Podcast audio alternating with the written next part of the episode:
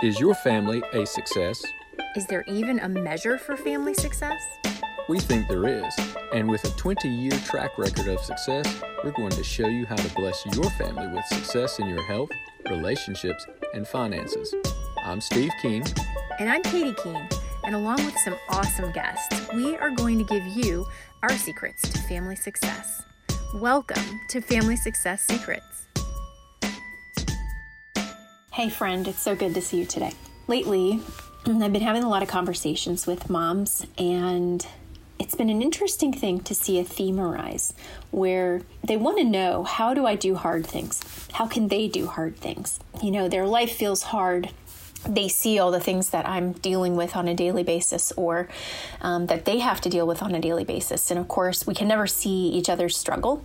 So I continuously get asked, how do you do that? How are you able to manage that? How do you take on so much and survive it? So I just wanted to share with you what I shared with them, because there really are no secrets, to any of this. Becoming resilient is a matter of practice. It's a matter of just walking through the hard times and growing and being willing to fail, learn from failure, move on, to do it better the next time, to be stronger, to be smarter, to be able to, when you start to run, you're going to mainly walk fast. Then you're going to jog.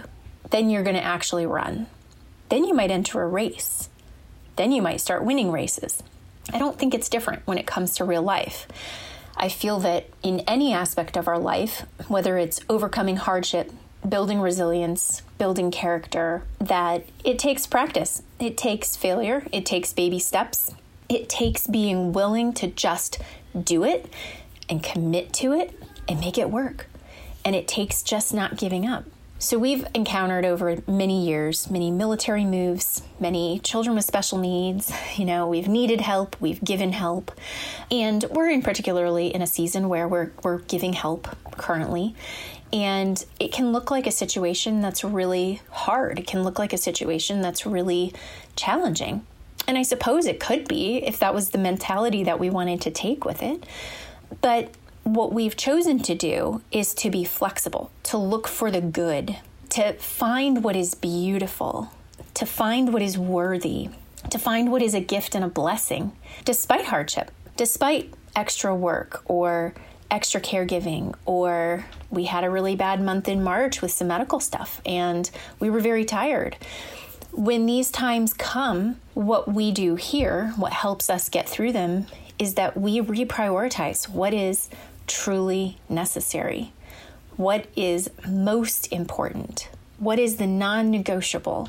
We look for the really big, can't live without it kind of tasks, like we have to eat. And we focus on those. We need everyone to be safe. We need to keep a roof over our heads.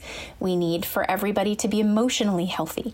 We need everyone to be able to eat. Those are the things that we then prioritize. When it comes to smaller things, let's say keeping the house in the condition I personally would prefer.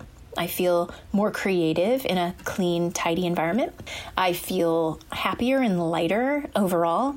I feel more successful as a person. To be perfectly honest, when my house is neat and tidy, as ridiculous as that measuring stick is, it simply creates that response in me, though it's not accurate. Just because I have a clean and tidy house doesn't mean I am a successful or whatever person. So that's one of those things that slides. When there is an excessive amount of challenge, excessive amount of work, burden, struggle, hardship, an ability to sacrifice for someone else and to help them, it's one of those times where we just have to reshift how we think, how we choose to view the circumstance, and then choose what is really truly necessary and what can be let go. In the end, what can come from this is resilience, beauty. It can be that we end up with relationships we would have never ended up with otherwise. We can end up with memories and strength that we just wouldn't have had if it weren't for these challenges. And it's just so important that we realize that every circumstance isn't necessarily forever. Every sacrifice isn't necessarily something we, can never regain or get back.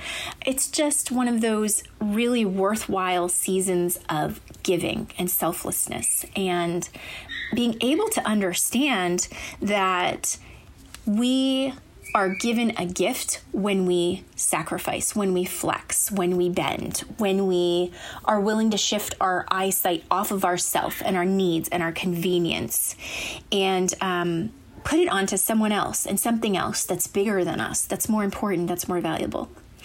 And the season will end. There is a season to everything. The season of hardship will end. But in the meantime, just make the best of it. Do your best.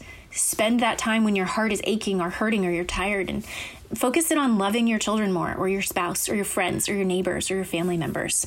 It's such a worthwhile sacrifice. And so I hope that encourages you. I hope that gives you some tools. I hope that saying things like, please be flexible, please reprioritize, please let go of standards that aren't that valuable, reassess, and just really, really figure out what is your most important thing and focus on that. Make it good. Be willing to change.